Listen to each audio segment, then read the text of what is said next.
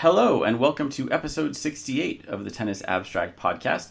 This is Jeff Sackmann from tennisabstract.com, and with me, as always, is my co host, Carl Bialik. Hi there, Carl. Hey, Jeff. Carl is also the host of the 30 Love Tennis podcast, which features a an extensive library of 30 minute or less conversations with people from around the tennis world. So be sure to check out his uh, extensive back catalog as well, in addition to the previous 67 exciting episodes of the Tennis Abstract podcast. Number 68 it seems like a number that's not particularly noteworthy, especially in tennis history. But since we are eh, recording this on Sunday, the day before the start of Wimbledon 2019. Do have to point out that on the schedule we're on now, we're going to start Wimbledon with episode 68, end it with episode 70, right in keeping with the most famous set of tennis ever played at Wimbledon, uh, Isner Mahut 7068. So this is this is the Mahut episode. Carl, do we have anything to say about Nicolas Mahut? By all accounts, wonderful guy. Had some really good singles moments in his career, which is ongoing, but seems to be on the downswing, and has been the top doubles player in the world. I think won every Grand Slam title. So really one of the one of the fixtures of the tour in in a great way, and uh, you know a practitioner of classic grass court serve and volley tennis, so beloved by the traditionalists and by me. Uh, so I hope he sticks with us for quite a while longer, maybe 68 more years. 68 more years, long enough for Wimbledon to change their rules back and open up the possibility for another 70 68 final set. Yeah, uh, and we still have the chance for a 70 68 tiebreaker, so holding out for that one. Oh, that's, that would be some thrilling stuff. Um, yeah, as you mentioned, he, he he's still very much in the doubles. He lost in singles qualifying this year, and he's he's faded away from relevance on the singles tour.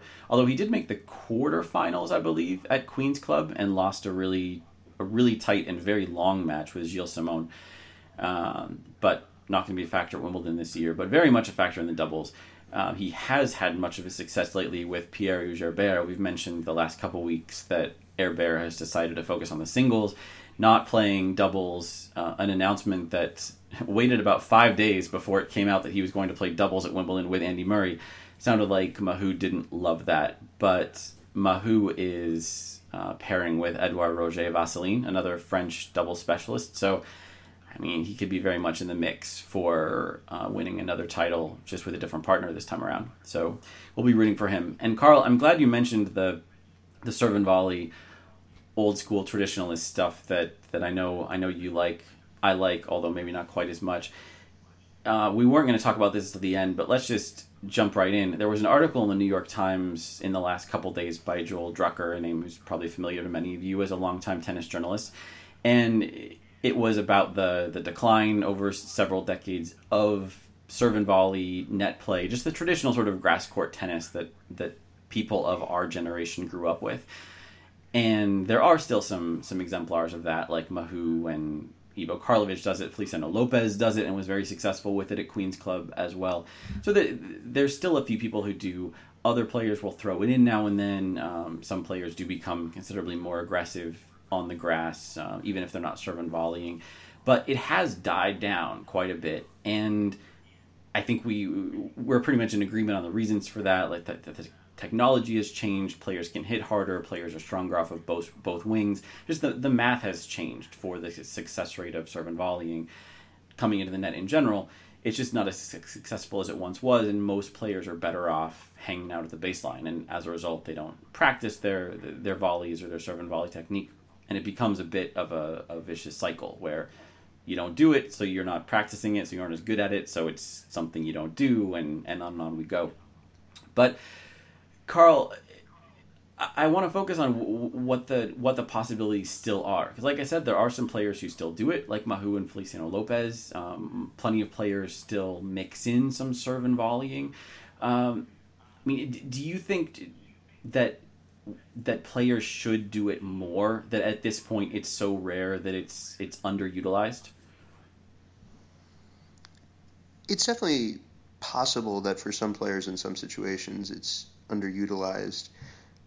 I I think especially if players practiced the the part of serve and volley that's like between the serve and the volley more that they could become better at it because you know I think often they're just not even comfortable with like what is the ideal motion for doing this. I mean, even many players who play doubles don't ever serve and volley in doubles, so they're not even getting the practice there. Uh, and it seems like that would just be a useful practice anyway to figure out like the best way to set up at the net. What is the best spot given where your opponent is and where the ball is? You know what how you should be in a position so that you can explode into the volley that that all seems like it could benefit from practice, but this is a zero sum game. I mean, there are so many other things to practice that are more frequent, and you called that a, a vicious cycle, but it could just be we've become more efficient at allocating resources in practice, and that if you can, if you're going to hit a return on almost every return point, and you're going to serve and volley, even if you get really good at it, only a half dozen or dozen times, then you know any marginal improvement you can make on return is going to be worth so much relative to, to serve and volley. The other thing I'd really love to know, and that I just think I'm ill equipped to answer, and maybe you are too, but that coaches maybe could tell us is to what extent is the volley part of serve and volley something that you can improve with practice? On the one hand, it makes perfect sense to me that you can, and that um, you know you can you can go from having no idea what to do to, to pulling off certain shots. But on the other hand, it's such an instinctual uh, shot because of the, the significantly decreased amount of time you have to figure out what to do that you know I think of videos of certain players when they were kids showing just incredible reflexes for for volleying back balls coming off of them coming at them like from the wall.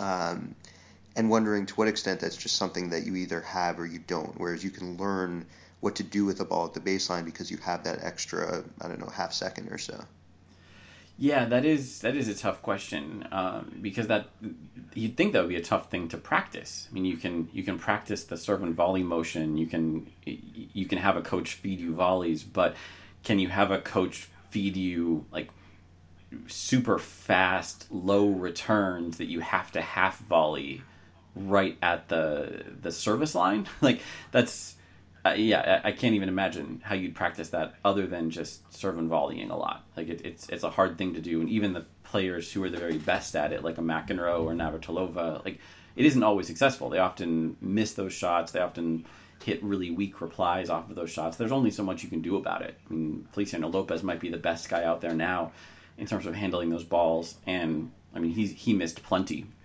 in his Queens Club run. That's just sort of the cost of doing business if you're serving volleying a lot. Uh, I think these days the more likely outcome is we're going to have the the bigger servers. Like we, we see Isner do this. Like Isner isn't a serve and volleyer, but he will serve and volley. Uh, Raonic does it.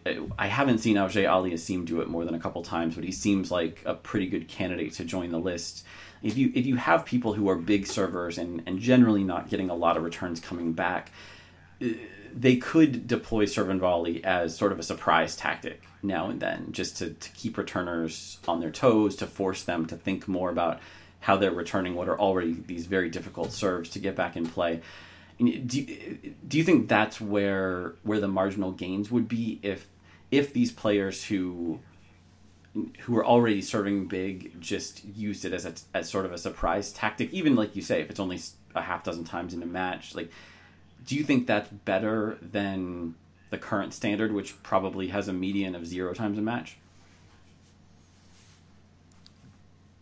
Uh, I think so. I you know I think it's it's actually something that I look at when I look at the stats from a match that you and your cohort have charted in the match charting project because you know, usually in a match will be zero serve and volley points from both players. I think usually, certainly often. And sometimes there will be a handful, and then I look to see the success rate. And if the success rate is really high, then it suggests A, that probably element of surprise was involved, and B, as we've discussed earlier on the show, if one tactic is much more successful than the alternative, the player is underutilizing it and should keep using it until the success rates kind of even out. So uh, I think we've even talked before. Maybe I've even dabbled in like trying to answer that question using the charting. But that I, I would be interested in like you know when it's done a couple of times, is it successful? because the other factor is if you have a player who's only doing it a couple of times a match, like are they equipped to pull it off? It's similar to what we talked about with the drop serve. Like if you never do it, you're going to do it well when you when you take it out of your bag of of tricks. Um, I have a couple of other um, hypotheses to float, but wondering what you think about that. Like, is that a study that that could be done, or are there too many confounding factors? Well, one confounding factor I can think of offhand is if you if if you are thinking about the the guys who are already big servers, then when they're serve and volleying, like they're rarely having to do the sort of thing that we started out talking about, like the the really difficult acrobatics that you think of with with John McEnroe. Because um, if you're, I'm just think I've been watching a lot of Auger Aliassime lately, and I mean he's got this big wide serve he can hit in the deuce court or or the ad court, and if he hits that, and let's say 10% of the time he comes in behind it, then okay, maybe maybe 10% of those times the guy hits a miraculous return and, and gets a winner past him. Maybe seven times out of out of 10, the return doesn't even come back. Whether it was because of the serve volley or not, we'll never know. And then two times out of 10, it'll be a floater. It'll be an easy ball to put away. Uh, and you don't have to be a good serve and volleyer. You maybe didn't even have to serve and volley at all to just have a floater swatted out of the air overhead, easy volley, swinging volley, whatever. It's it's an easy win, and if if let's say you, you look at an Auger Aliassime match and see that he went five for five on serve and volley points, that might mean that he he did maybe not selected the right moments, but selected the right serves to come in behind. Uh, and if he went from five serve and volley points like that to ten, like I'm not sure if it would affect his success rate on those next five points, changing them from non-serve and volley to serve and volley points. I'm sure that his success rate would change if he went from five to fifty. If he went to being from being a rare serve volleyer to being a, a mostly a serve volleyer, but I'm I'm not sure it. yeah, I'm, I'm just not sure the theory works. If there's maybe there's some nonlinear point along the way.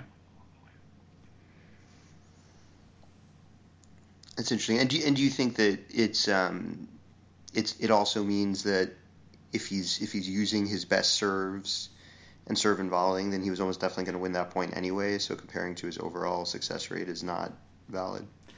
Yeah, it could be. Um, yeah, I, I don't know. It, it, these would be. I think this would be interesting stuff to study, but difficult in in part because there are so few points in most matches. So we and obviously we don't know what would happen if a player hit more serve and volley. It, it did more serve and volleying than they actually did because I mean he didn't, or else we wouldn't be talking about it. And the other factor is I think that that players tend if they're rarely serve and volleying when they do serve and volley they do it more of as a sort of I'm not sure how to put this, but like a, a statement uh, or a reminder that they could, so they'll be doing it at at 40 love in a service game or something. And they're doing it because they know the point isn't that important. But of course, the returner knows it isn't that important either. So if the returner sees a hard serve coming at them, they see the guy coming in behind it. Like, I mean, the returner isn't going to optimize their return to to beat the serve and volley when they're down 40 love against a big server on a grass court. It's just neither player thinks it's that important. So to the I guess that is something we could look at. We could look at win probability on serve and volley points and see whether players are just throwing them in there when they don't matter to see if they can trick their opponents into thinking that more will be coming. Uh, I guess that's the sort of confounder you're talking about. But you said you had a couple other hypotheses. I'm eager to hear those. Yeah, so one is that serve and volley was not good for the body, is not good for the body. And, you know, we, we just talked about some older players who do it, so it maybe this hypothesis is is garbage, but I think there are probably players of their generation we're not thinking of who, who didn't make it to anywhere near this age. So yeah, Karlovic, Mahut, Lopez, uh, all have had long careers with serve and volley. Um, but you know, from the previous generation, there are a lot of players who, who got pretty beat up playing that style. And I remember um, some tennis event I went to, Pat Cash talking about that, and he didn't have a very long career, and he's still playing the senior circuit, which is why he was there. But he doesn't. He looks like someone who took a lot of abuse playing tennis as a you know full fledged tour pro. Uh, and I think I've I've also heard Andy Murray talk about how he doesn't do it. You know, he's someone who has a better than average serve. He's a tall guy, and he has, I think, very good hands at net, and he almost never serves in volleys, and he's had a lot of physical problems. And I think he said that serve and volley is pretty hard on his body, even though he's been doing it in doubles with his after hip surgery. So one theory is maybe that that players um, either just aren't lasting as long in this generation of a lot of older players, so we're not seeing them, or that more players realize that it was it was uh, difficult for them, just because of the explosive nature of coming out of the serve and into the into the net. Uh, so that's one theory. Second one is that if it is a style that takes a while to to kind of figure out, and that uh, a young player can more quickly master the baseline game, that it's a style you won't have as much success in at a young age, and that to the extent that we're kind of standardizing and regular regularizing uh, tennis training, um, that you know someone who is a sort of idiosyncratic genius maybe comes late to the sport, like John McEnroe or Pete Sampras, who struggled as a kid with the one-handed backhand, but later said it helped him immensely, also in, in volleying and serve and volleying. Uh, that maybe they just would be selected out or have a tougher time of it these days in the developmental stage, we'd be less likely to see them um, realize their full potential as pros. Yeah, that's a good point. I think that doesn't get raised enough. That that yeah, that's the sort of players you're going to see as pros. Like the, they're usually starting to make noise. Maybe not outside of their their own like academies or outside of their own countries, but they're they're making noise by age twelve or thirteen, and often sooner. And a lot of times, players who aren't that good by that age, like they wash out or they do other things. Uh, and I think it's becoming rarer for for players to develop later. Like maybe maybe it's always been rare, and we just there are there's that certain group of, of examples that we, we tend to go back to a lot. Like you mentioned, Sampras, and I, the the more recent name is Milos Raonic. Um, the joke is that until a certain age, everybody beat Milos, um, and then one day they didn't anymore. Uh, but I mean, he, that's a Seinfeld reference for people who don't get that joke. Right, I even forgot that it had a, a, a an older uh, meaning than just beating Milos Raonic. For me, it was funny either way, but sure. Um, so, so yeah, he he come he might be as close as we have to like a young serve and volleyer these days. Uh, but even if we even if we took all this out of the equation, if it if it wasn't hard on the body, if it was possible to develop as a serve and volleyer, given that that players are stronger, players are stronger on both wings than they used to be, at least on average, and the technology makes it possible to hit better passing shots.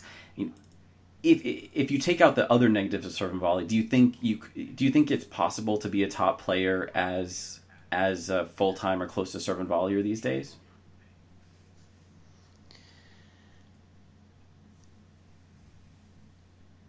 Uh, I don't know. I mean, I think you have to be incredible volleyer to some extent. Uh, and and by, by that, just volleyer, I don't just mean what you do when the ball hits your racket without a bounce, but what you do um, in terms of positioning and, and setting up the volley with your previous shot. Um, and you know, I think part of it is I, I, was thinking about what you said about the incredible highlight reel shots, and that that's that's not what Auger Aliassime needs to do generally if he's hitting a really big serve out wide. And I was thinking like if if you're John McEnroe and you have to do something incredibly highlight reel worthy, then you've already lost in the sense that you're supposed to be at an advantage in a serve point, especially in the men's game. So I'm wondering if there's like in the women's game players who are already struggling regularly on serve where you know where it's closer to 50-50 between serve and return where it would matter less if they ended up losing often by being passed or just you know a really tough volley that set up a pass that maybe because there's less of an edge to give up it's worth uh, being more uh, varied in your approach um, maybe that's far-fetched and the opposite way to think of it but I just think like men are loath to give up the plus one shot that is so much more commonly a put away in the men's game than the women's game. Yes, I I'm hesitating because I'm I'm not sure it is more commonly put away in the men's game than the women's game, um, or at least not by much. I, I am skeptical about. I, I, I see the logic behind that. That if you have less to give up on on serve, then you can take more chances. On the other hand, like one way of thinking about the difference between the women's game and the men's game is that whether it's because the return is better or players are better at returning relative to the rest of the game, whatever the reason is, it, it's a it's a more return focused game. Um, and if you have players who are coming forward behind not great serves, that seems to just hand the point over to a good returner. Uh, and I wouldn't be surprised if, if someone who's winning 55% of service points could get that down to 40% if she decided to come in behind that, even if she was a pretty good volleyer. But again, these are tough counterfactuals to test. Uh, if any of the women's draws listening, we, we'd love to see you try and see what happens, but we can't make up the prize money you might lose, so, you know, it's up to you. Yeah, it is. It is entirely up to them. So one, I think there is a bit of a compromise here, and I'm wondering what you think about this. That so after the U.S. Open last year, um, someone wrote an article. Amy Lundy wrote an article for 538 talking about how her her position on this was that players were leaving points on the table, uh, and she had some numbers provided to her by the U.S. Open uh, that that suggested that players were winning a lot more serve and volley points than non-serve and volley points. And when I looked at that, I I didn't have like we don't have match charting data for every match, but we have match charting data for a, a lot of the matches she was talking about, and it turned out to kind of hinge on the definition of serve and volley. So I think what we're talking about is the explicit tactic that you know as you're serving, you have a motion that leads you into the court. You're com- you're you're rushing in beh- immediately behind your serve. You've decided you've committed to that when you're serving.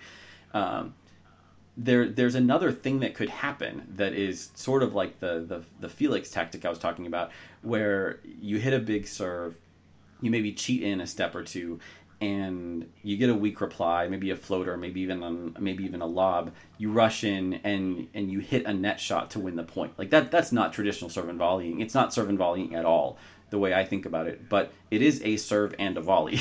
and a lot of the points that I think were showing up in the data set that Amy used that that the US Open provided were the latter category. That they they weren't serve and volley points at all. They were points that the, the server was going to win no matter what because almost by definition, they occurred because of weak returns, and they, they made the, the plus one winner super easy, whether it's a, a shallow forehand or a swinging volley or whatever. Uh, so th- I didn't bring that up to you know to to relitigate that argument, but I did bring it up because that seems to be maybe this is a growing tactic. Uh, we see Serena do it. Um, I've seen a lot of the young Canadians do it. Raonic does it a lot. Pospisil does it even more. Felix does it sometimes. Shapovalov is pretty aggressive with it. So the idea is you, know, you hit a big serve, you come in a couple steps, so you give up a little bit of ground between you and the baseline. So so there is the possibility the returner hits a tremendous shot and you can't do anything with it. Uh, but like if if the returner hits a weak shot, then like you're not guaranteed a plus one winner, but like, you've increased your odds for a plus one winner without without taking as many chances or as much of a risk as you do with a traditional serve and volley. I mean, do you think, Carl, that there's that this is something that players could take more advantage of, just a, a more aggressive court position immediately after the first serve? Serve and opportunistic volley, or yeah, um, serve in no person's land. I want to call it the Canadian it charge. I don't know. Was, wasn't Serena doing it first? Um, Probably, but I like the idea of a of a of a military style name coupled with Canada. Well, if we skip Canada, the Serena Sally maybe. There um, we go. That's good. Serena Sally, I like it. I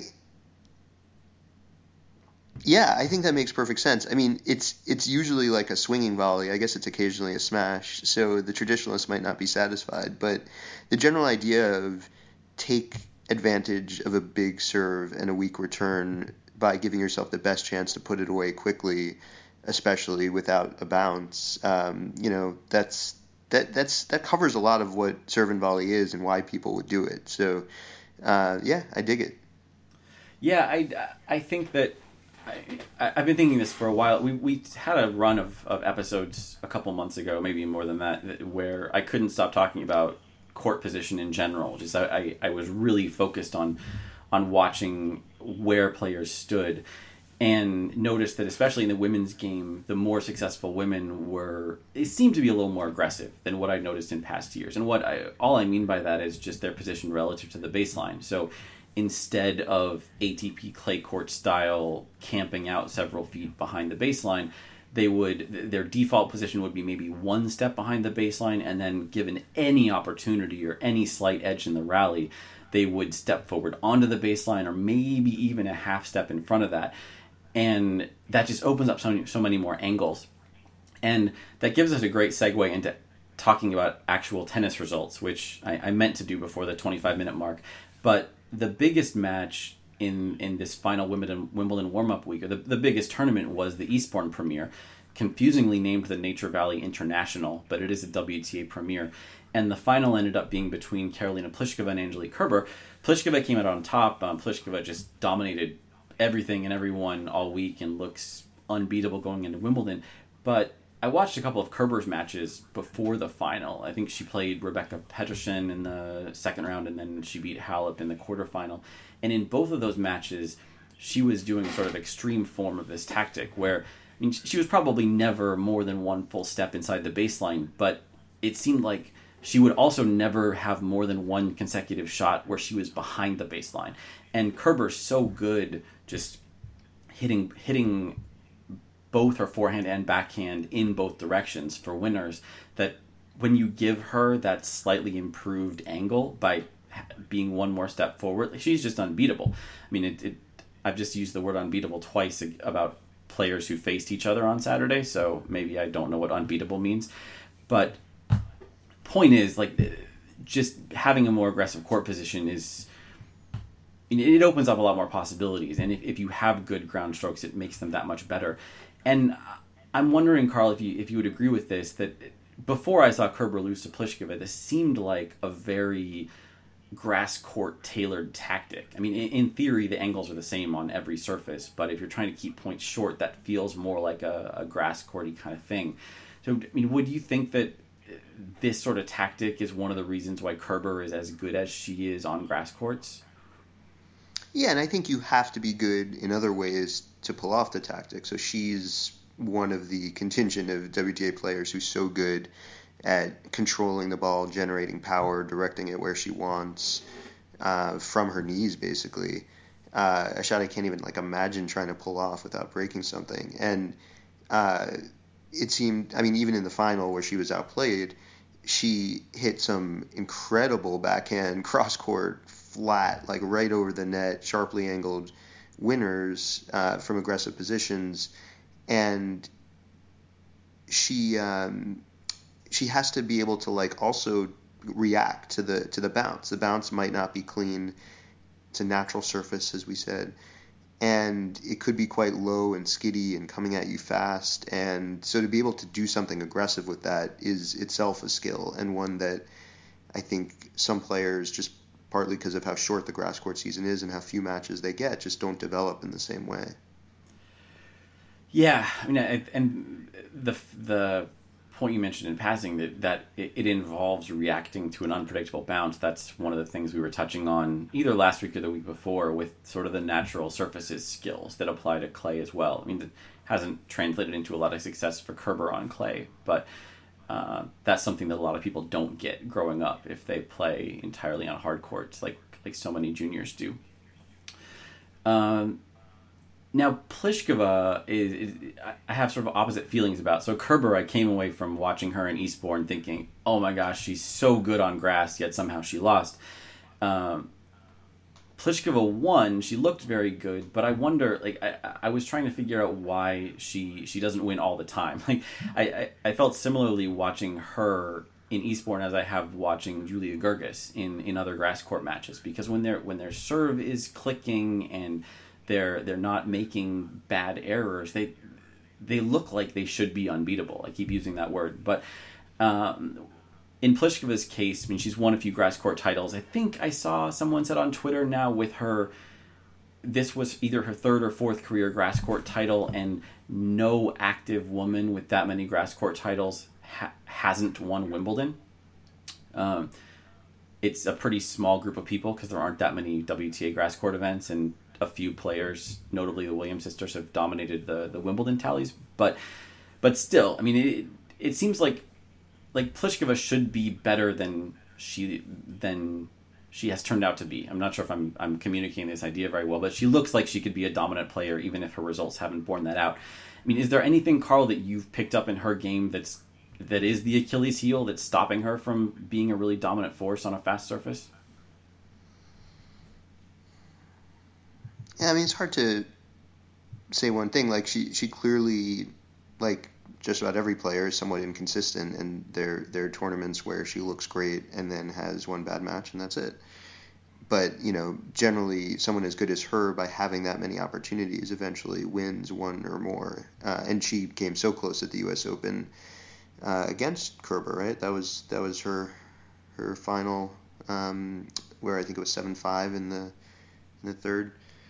Uh, and her record at Wimbledon is just dismal. Yeah, she's won those three grass titles, but she hasn't really come close at Wimbledon. Like she's rarely gotten past the second round.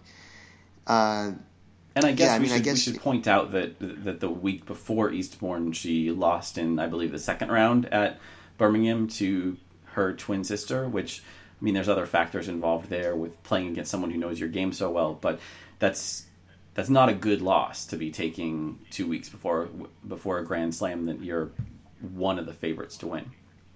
Yeah, when I was thinking inconsistency, I was thinking, yeah, look at those five Eastbourne scores, and I mean, she never lost more than three games in a set, but she did just lose to her twin sister, who is ranked outside the top 100, who is, by the way, a dangerous player, and maybe will end up going further at Wimbledon than her sister does. But um, yeah, I, I, I, you know, the other thing that is often talked about with her is her movement, and I think I was defending her movement on clay. She certainly looked good moving around at Eastbourne, but I think keeping points short is going to be pretty critical if she comes up against someone as consistent as Kerber again, uh, in order to avoid um, having you know a grass court rally turn into a slow hard court one. So I one of the most common responses I saw to this match on Twitter was maybe everyone was looking for the same uh, this the same hot take, but after Pliskova pretty much dominated her in that match, a lot of people were were responding and saying, "Ah, I think Kerber wins the Wimbledon rematch." And I haven't looked at their their grass court elos, but I think they're I think they're in the same ballpark. If they do face off in at Wimbledon, which will be in the final because they're in opposite halves of the draw, uh, do you favor Pliskova to, to win again? Uh, before I go out on a ledge, I'm wondering how likely it is that we'll we'll ever put my prediction to the test. Is what do you think the probability is they meet in the final? It's got to be uh, it's under one percent. It's extremely low. I mean, I, I, I think they're both around eight to ten percent to to win the tournament. So let's say they're like, let's say they're both. Let's say on the extreme side, let's say they're both 25% to reach the final. I mean, that's way too high, but that would mean there's a 6% chance they face off in the final. Um, it's it's got to be much lower than that though. So I mean, maximum probably two percent. So and say whatever you want. There's a 98% chance we'll never test it. Perfect. Uh, I would pick Kerber on the strength of just how dominant her grass court elo was coming into this past week. And Pliskova's was good, but nowhere near it. Now, granted, that will change because of the results, but um, Kerber's record on grass at Wimbledon and elsewhere really has been consistent and strong, and that's a big deal because most players just don't get enough grass matches for us to know for sure. But it seems like a pretty sure thing that Kerber is is among the very best in the world, maybe top two or three on grass.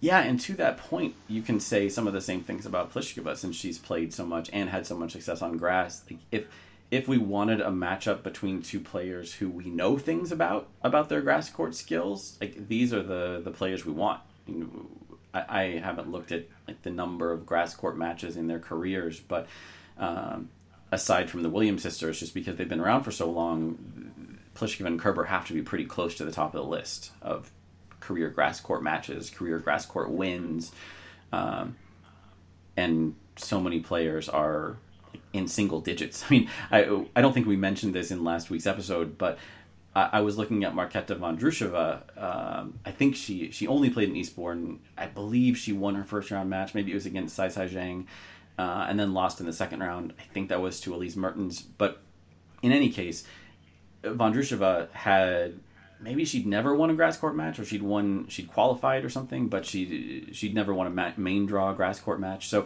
this is someone who's very much in the headlines at least was a few weeks ago someone coming off a, a grand slam final and not only does she have basically no grass court wins she doesn't even have 10 grass court matches. We, we just have so little data about how players adjust to this surface. Uh, there's a, a lot of a lot of chances for surprises. Uh, and that's a really great segue to one other name I wanted to talk about going into Wimbledon on the women's side, which is Coco Gauff, who is 15 years old and qualified for Wimbledon, the youngest player ever to come through qualifying, uh, and did so with aplomb. I mean, she just breezed past three players who are all pretty good. Her first round opponent, Aliona Bolsova, uh, made the fourth round at Roland Garros and probably a better clay court player, but still looked pretty solid in that first round match. So Gauff didn't get where she is by an easy draw, and then she just plowed through her final match against. I'm blanking on the opponent right now, but I think that was one and one. So, M- Metien. Say it again. I'm sorry, I probably said it wrong. Oh, um, Minnen. Greet Minnen. Okay. Yep. Um, yeah, so I mean, a pretty good player who I think made the quarterfinals in her Hertogenbosch a couple weeks ago. Uh, again, not a, not a super hard draw, but this is this is a legit, like at least qualifying level player, someone on the fringes of the top 100, and and Gauff just blasted past her. And as a reward for qualifying, she gets a first round match at Wimbledon with Venus Williams, which is you know, a, a, pretty amazing opportunity for her. And uh, Carl, I think you got a chance to watch some Coco Gauff from qualifying. Am I right? Yeah, you did. Yeah, and and at U.S. Open last year. Oh, okay, I forgot about that. Um, I mean, where do you think she's at? I mean, are are you are you surprised that she was able to to win at this level? Do you think do you think she could put together a few wins in the main draw? Like, what what do you think her level is right now? Well, she's ranked right around 300 and playing like around 150 or 100, I think. Which, yeah, certainly that's good enough to win some matches you know, Venus Williams at Wimbledon is a very intimidating proposition, but this is sadly Venus pretty far off her peak. Um, I, I, I certainly think Gauff could win that match, and either way, it'll be incredibly exciting. I mean, it's just so cool that they've managed to overlap, and not only overlap, but to face each other at Wimbledon. Uh, yeah, I mean, she has a pretty complete game, and I, I'm really impressed by her like demeanor and approach on court. I mean, it's it's maybe a little hard to to judge from three matches she won easily, and she seemed more excitable at times at the U.S. Open last year when she was when she was almost a year younger. Um, but I mean, she just she would hit a bad error and very calmly get the ball set up and and play a point the same way the next time, except you know not hit an error at the end. So seems to have a lot of resources in her game and just in her mind, and uh, I'm impressed. Yeah, I was I was really impressed as well. Like I think if you if you watched her and there were no close ups on on her face to give to, to give you a reason to judge her age, I, I don't think you would you would ever dream that she's 15. Um, I mean, she she looks like someone who could have the same kind of run that Anisimova had was it last summer that, that she put together a couple a couple big wins, uh, and I mean Gauff will be doing it at least one year earlier relative to her age. So and it's it's really impressive. If you haven't watched her play, listeners, um, both her first round and third round qualifying matches are archived on Wimbledon's YouTube channel. I mean, not by name, but they they archive the full the full stream from court 11 so i think it's day two or day four uh, you can watch you can watch coco gauff um, start to make some history. Um, having mentioned venus i did i don't really want to go through the whole draw. We talked a lot about general draw forecasting stuff and we're going to spare you a, a quarter by quarter blow of this thing. But Uh, one big name is, of course, Serena Williams, who's she's seated 11th. Um, my forecast has her at 1.2% to win the title, which seems incredibly low.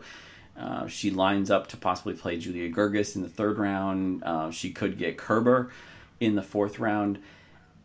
We haven't seen much of her. Like she, she in some of her recent tournaments, she's pulled out with injury. Uh, I mean, it's it's tough to know where her level's at, where her health is at, even where her motivation is at. Although it's tough to imagine an unmotivated Serena.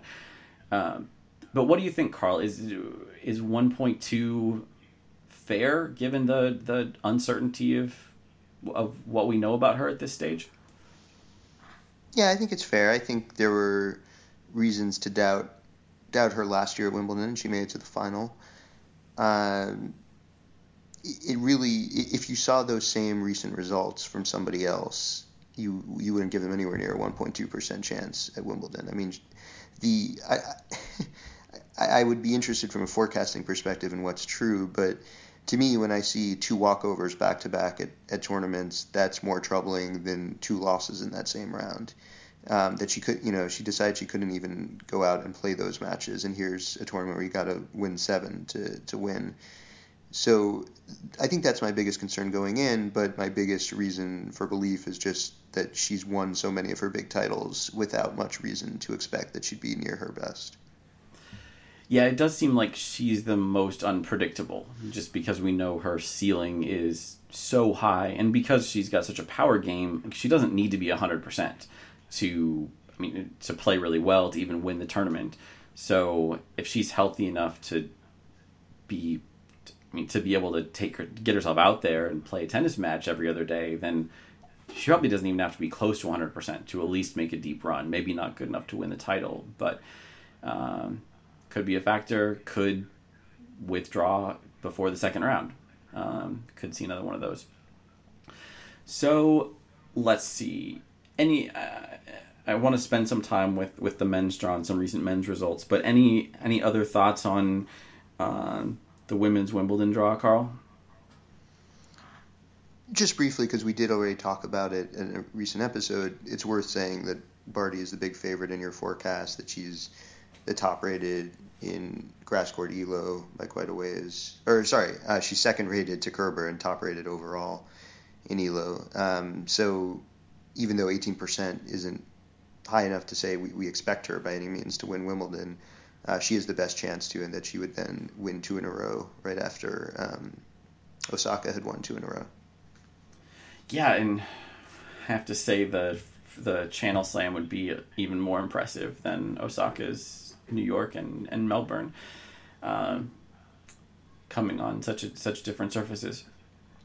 But yeah, that'll be interesting to see. One thing I noticed glancing at the the Elo ratings before is uh, Barty's Barty's peak elo, or where, where her elo rating is now, is, is is climbing pretty high on the list of all time peak elos. I don't have a handy list of, of the best of, of, of all time, but on the, the elo ratings reports on tennis abstract you can sort the whole table by by active players peak elos. And i mean she's far behind where serena or venus uh, got to their peak. She's also behind wozniacki's peak. And i think maybe narrowly behind Kuznetsova's peak ranking as well, or peak ELO rating. But that's it. I mean, she. We just went through about a year where there was so much instability, and no one really set themselves apart from the pack. Like there were a lot of players in this sort of in a 2000 to 2100 range in, in terms of elo rating so so very good but but not dominant and i wouldn't say barty's at a dominant level yet, but she's getting close. I mean, if, if she does win Wimbledon, or maybe even if she she has a, a, deep run against some quality opponents to get to the semifinals, let's say, um, she'll probably cross into the 2200s, which is something we haven't seen from from a WTA player in some time. So she's she's really really distinguishing herself at the top of the list.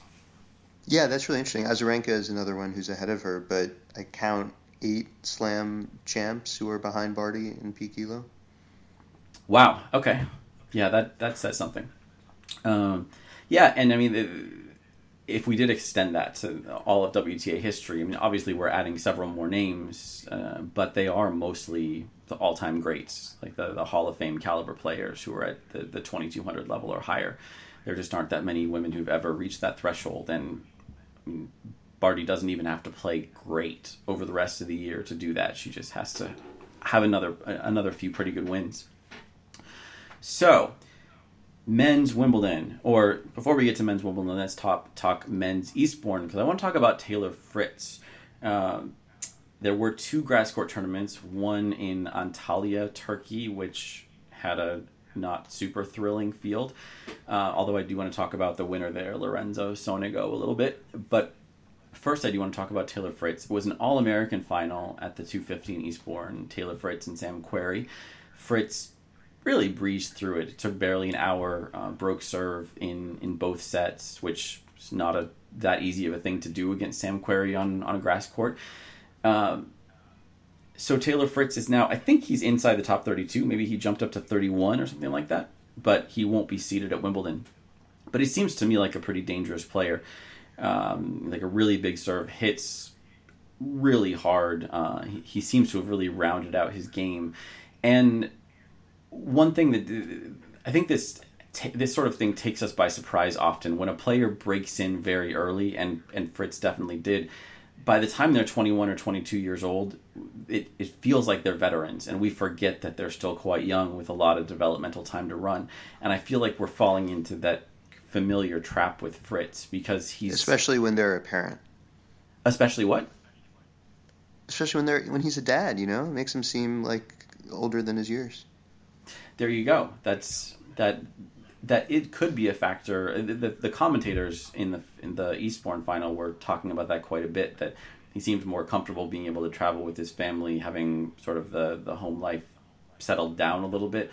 So so yeah, I mean. The, he, he seems old because of that. It also could have explained why it took him a little bit longer to to develop into a top 30 level player than some people might have expected a couple years ago. But as it is now, he's ranked. He, he, on Monday he will be ranked fifth among players under 22. He just leapfrogged Frances Tiafoe, and Tiafoe is someone that I think people have been focusing on as as the great hope for American men's tennis, and they're within a few months of each other. And having seen Tiafoe a few times this year, having now seen Fritz look really good yesterday, Carl, where would who would you pick between these two? I mean, do you think that do you think that Fritz has a rosier future than Tiafoe does? I mean, recency bias, et cetera, et cetera. But but yeah, I do. I mean, I think like you start with the serve just being a bigger weapon, and that that gives him such an edge starting out. So he just has to like stay close on, on other stuff and um, yeah, I think he really has used used the phrase something like rounded out his game, and, and that's what it looks like to me. I mean, I saw a fair amount of him even in the juniors and then a couple of years ago, and now he looks comfortable kind of no matter what ball he's getting, which is a great description of what you need to do on grass courts, but also just sets him up well generally. I mean, he he can be aggressive with his backhand. He can hit touch shots. He's okay coming to net. Um, he he has options in a point if if he doesn't win it with the first shot. Yeah, and we saw that with his performance on clay. This is something we've talked about in a number of episodes that the American men are pretty much absent from the European clay swing.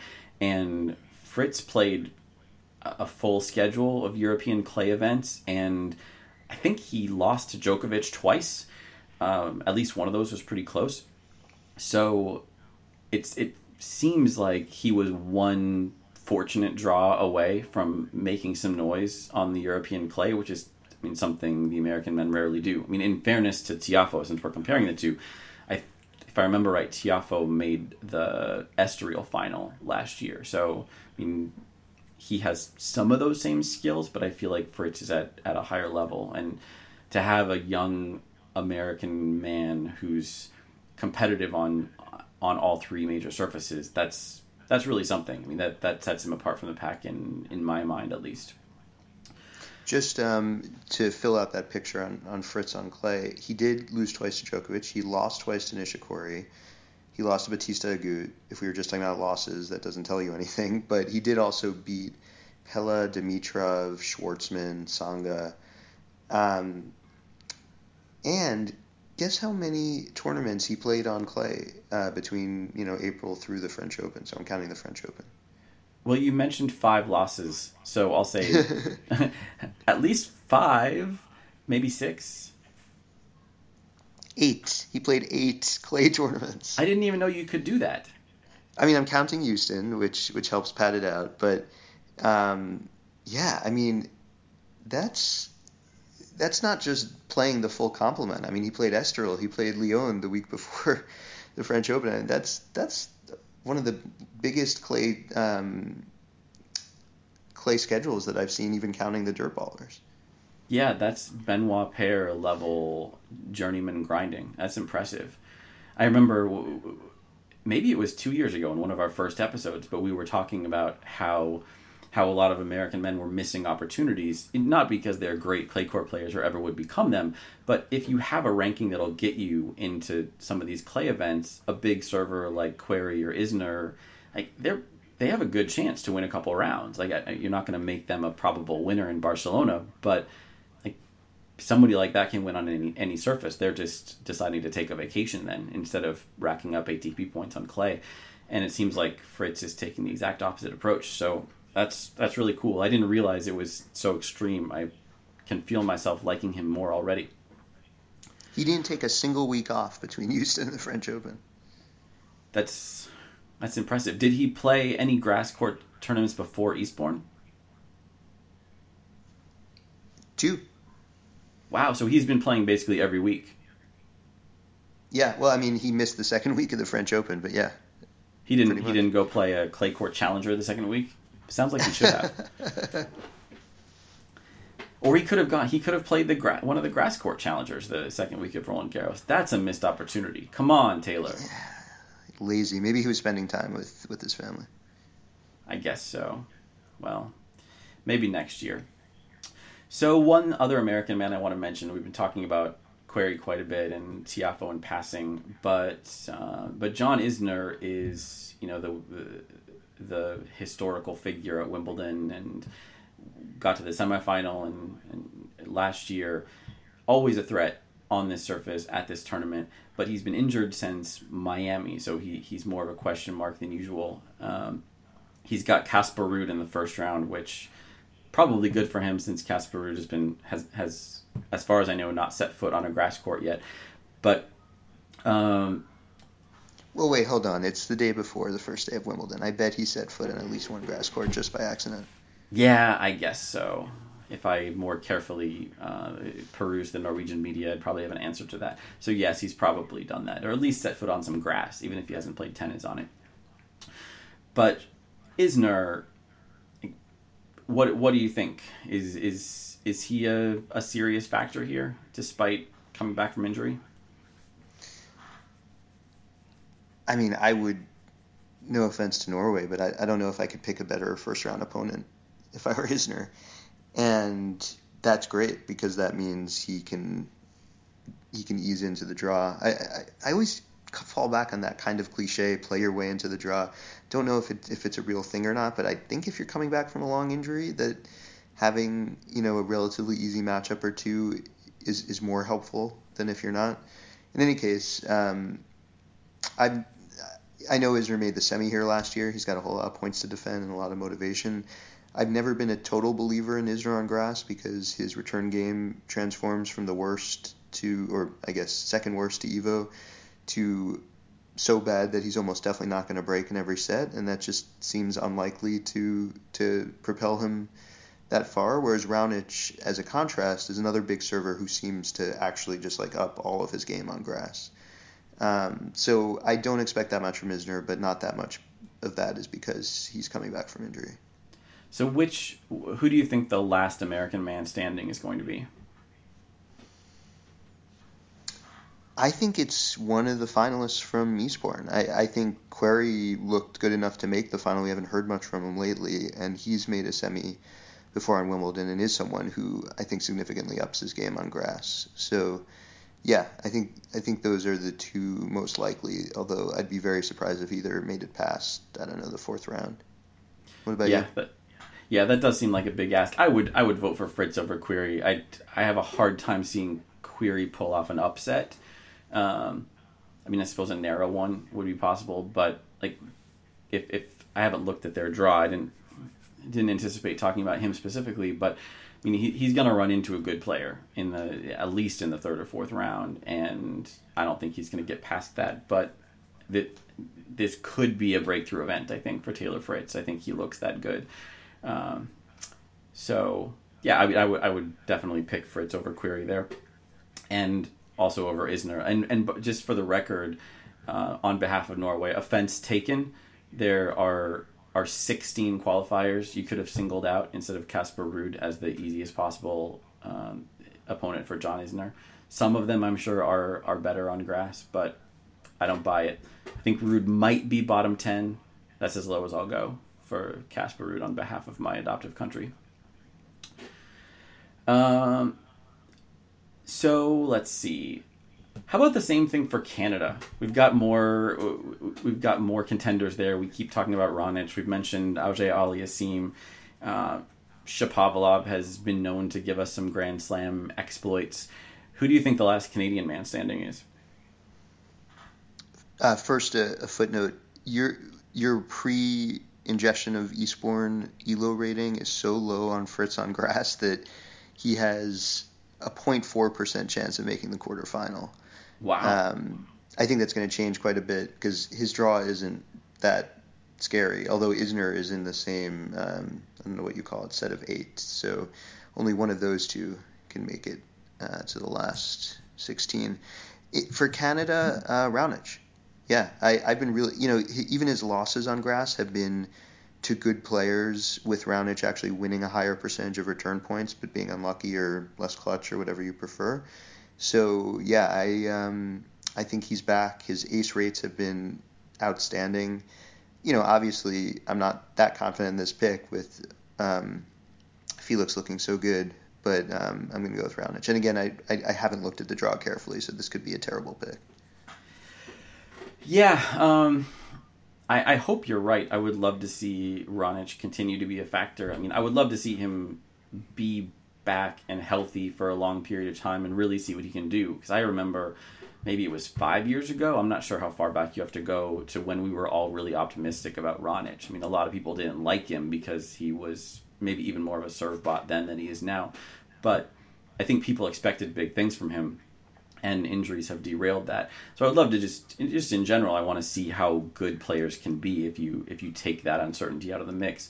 So and even if that doesn't happen, even if all we see is what he can accomplish on grass, then it's always great to have have legit surface specialists like him playing their best at the right time of year. Um, I find it really hard not to be overexcited about Auger Aliassime. I mean, he just looks so good, even in matches he's losing. I, I recently watched the replay of his semifinal in Queens Club that he lost to Feliciano Lopez, and yeah, I mean, he had a bunch of double faults. I think if you took the double faults out of the equation, he wins the match. That's a big if, of course. But he looks so good. I mean, the, this the, the way that we talk about Kyrgios's serve game as being electric, uh, just being on another level from the rest of the tour. I think I think Auger Aliassime is really close to that. And of course, Auger Aliassime doesn't come with some of the mental baggage and the extreme return game weakness that that Kyrgios does. So I'm probably jumping the gun. At least I, I have some good company because I saw on Twitter this morning that apparently at least one betting site has Auger Aliassime as the fifth favorite at Wimbledon. That seems outrageous and far too optimistic. But but I understand the impulse behind either their decision or the bettors who are driving that number. Um, he he looks like someone who will win Wimbledon, and logically he's not going to do it this year. But even if Raonic is the last man standing this year, I think Auger Aliassime is the guy with uh, with the highest chance of retiring with with the Wimbledon trophy, winners trophy in his trophy cabinet. Yeah, he's got a lot more years to do it. I, yeah. I, I think there's just so much hunger uh, for the men's game to have what the women's games had a lot of recently. A breakout teenage star winning or forget teenage, just really young star winning a Grand Slam title that that can lead to over enthusiasm and um, taking advantage by bookmakers. Yeah, that could be, and and like I say, I'm I'm on board. Like I, I I've been I've been professionally skeptical of this sort of let's call it a scouting judgment for over a decade now. I mean, my my my my job, my company is built around providing a second opinion to baseball scouts. So, like when you look at someone and just think, "Wow, he's amazing," or "Wow, he's going to be amazing," like yeah, I'm the guy who gives you the numbers that say, "Well, he's not quite that amazing yet." But even even with that mental training, um, I uh, I find it hard to, to not get that excited uh, watching Auger Aliassime. So so I I get it.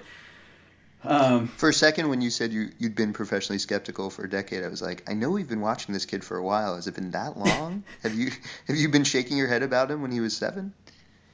if I had known about him, I probably would have. I mean, I, I, feel a little bad about some some young stars because my instinct is always like, okay, if there's a if there's an 18 year old that we're talking about, or a 15 year old in the case of Coco Gauff, like the very fact that they're in the news means that someone probably is overhyping them. Uh, so if if your default answer is just to be skeptical about any tennis player in the news who's in their teens, that's probably a, a good choice to make. Uh, the vast majority of the time, you'll be proven right. But I mean, when when you watch Coco Gauff blast through Wimbledon qualies, or you watch Auger Aliassime hit you know 20, 25 aces a match on grass, then like, you see where the hype comes from, and maybe there's something behind it in these cases. Uh, yeah, I mean, this has been a long-standing good bet in sports that if you kind of sum up the conventional wisdom about everyone, you realize that it's impossible for them all to achieve what they're projected to, given the zero-sum nature. And this comes up, I think, with football recruiting in the U.S., where it's like these 50% of uh, possible players are all top 10% players. Like, no, that that can't work. Um, so, yeah, we would have lots of Wimbledon winners if we if we believed all the hype collectively. Yes. Um, and we're stuck with one Wimbledon a year, one Wimbledon winner a year. Fortunately, we can look forward to a possible fourth round match between Auger Aliassime and Novak Djokovic, uh, which will, will give us something pretty exciting to look forward to in not that many days from the start of the tournament, assuming they can both win three matches. Um, final question My model has Novak Djokovic at 44% to win the tournament, um, partly because he's the I mean, he's the best player in the draw. He's he's rated the highest by Elo. It also helped his case that Federer and Nadal landed in the same half. So the number four seed, uh, or, or his his chalky semifinal opponent is Kevin Anderson, who's probably not going to be there in the semifinals. But all these factors taken together mean he's forty four percent to to win the win the tournament. Over under on that, which which way do you lean, Carl? I lean slightly under just because Djokovic hasn't been dominant since the U.S. Open. Like he's he's won the Australian Open, he's won some other big titles, but he's also lost a lot of matches. So I just think 44% is pretty high for for that many matches. Then again, look at his draw. I mean, I usually think the draw is overrated. Your forecast generally agrees by not shifting that much based on the draw, but you know, Anderson is like such a good case for the point Rafa was making about the Wimbledon seeding formula being unfair. Anderson sh- isn't the fourth favorite and hasn't earned it from ranking points alone, and really throws off the draw quite a bit by by not only taking Rafa. Uh, you know, Rafa and Kevin could have gone either way in terms of which half, but with Kevin being in in Djokovic's half, and I think Thiem is the fifth seed uh, and not dangerous on grass. Like Djokovic's draw is is really nice, much in the way Nadal's draw at the French Open was really nice, and I think that'll make that half of the draw a little snoozy until the final. But yeah, Novak could definitely um, fall against guys who aren't among the very top because he has at tournaments recently. Yeah, and it, it could be that even if it's not Kevin Anderson, the fact that the draw is a bit weak on that side could mean that the players in the in the Fritz Querrey Isner mold could could go a round or two further than we expect or the, the, the seeding would predict, and that means that Djokovic has to clear a couple hurdles like that. And I mean, of course, we pick Djokovic to win those matches, but those are those are the kind of matches that feel like upsets in the making on grass. I don't know how much the numbers back, back that up, but I mean, Auger Aliassime is dangerous in the fourth round, and he could end up with a, a couple matches largely decided by tiebreaks um, between then and presumably facing Federer or Nadal in, in the final. So it could be tougher. I, I like 44% a lot. I'm having a tough time tilting either way. Like, I guess based on what we were just talking about, my instinct is always to go down a little bit, but I wouldn't go down very far. It, it does seem like like his draw could, I mean, to contradict what I was just saying, he could just breeze through to final Sunday and win one tough match to win the title. That would be it. So, with with that optimistic view of how exciting the first week of Wimbledon will be, uh, time to watch a lot of women's tennis. I guess that's certainly how I'm going to treat it. Carl, any final thoughts before we wrap up our Wimbledon preview? Two. One is on brand. We underhype what we just hype. We were just saying how exciting Felix and Djokovic could be, and then we were saying, yeah, he's going to breeze through to the final. So, you know, prove us wrong, Felix. Second, uh, you did say earlier you had a thing or two to say about the Antalya champ, and I think even briefly, I, I want to hear what that is. Okay, maybe this will be a teaser for what we'll talk about next week when it will be totally irrelevant. But the winner in Antalya was Lorenzo Sonego, who is Italian. I think he's on the young side. I don't even remember how old he is. But he's mostly played on clay up to this point. I mean, he hasn't done much on any surface, but um, being Italian, most of his challenger opportunities were on clay. So you mentioned him in passing as possibly someone to throw in the category of, of, of up and coming clay court guys. That's how I thought of him winning a grass court title is is off brand for that sort of person, but not entirely surprising for two reasons. One is that he's got a huge serve. I mean, he was clocking, I don't know, 225k on some of his first serves in the final in Antalya.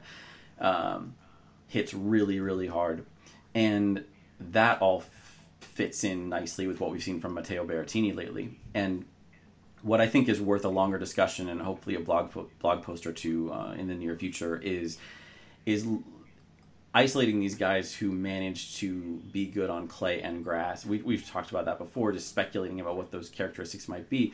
But specifically, what I'm wondering is how much serve just simply serve quality, like how many points won on first serve or aces or unreturned serves, some stat like that, how much that predicts grass court success. Because we tend to talk about all of the sort of X factors of of adjusting to rough bounces or being able to move well on a certain surface or things that are tough to quantify. But it seems like if all you had was unreturned serve percentage on any surface, you could do a pretty good job of, of ranking players by how good they'll be on a grass court. And all the wins lately by Berrettini and now Sonego as well seem to back that up. That a big serve will get you a long way, even if you've almost never set foot on a grass court before, which I'm guessing is close to true in, in Sonego's case. So, to be continued at some point, probably the next time Berrettini or Sonego does something um, of note, regardless of what surface it's on. I look forward. And Sonego hit 27% aces on his serve points in the final. So let's see what he does at Wimbledon. In fairness, that's slightly overstated because Kecmanovic was exhausted or just really dejected by the end of that match. So the last couple of Sonego service games, maybe even everything but the first Sonego service game in the final set, he was he was barely even trying. He was going full Kyrgios and walking to the net as Sonego missed a first serve on match point. It was borderline embarrassing, but I mean the the, the power is real. Let's say twenty three percent and and still be impressed. But that I guess better than retiring in a final. I guess. Yeah, probably, especially since it goes by so fast with someone hitting aces on on every other serve point or close. So good. Let's wrap it up there. Carl, thank you as always for your insights and for joining me. My pleasure, Jeff. Listeners, thanks for sticking with us through another episode. This has been episode 68, the Mahut episode of the Tennis Abstract podcast. Uh, I've been Jeff Sackmann from tennisabstract.com with Carl Bialik, and we'll see you next week. Enjoy Wimbledon.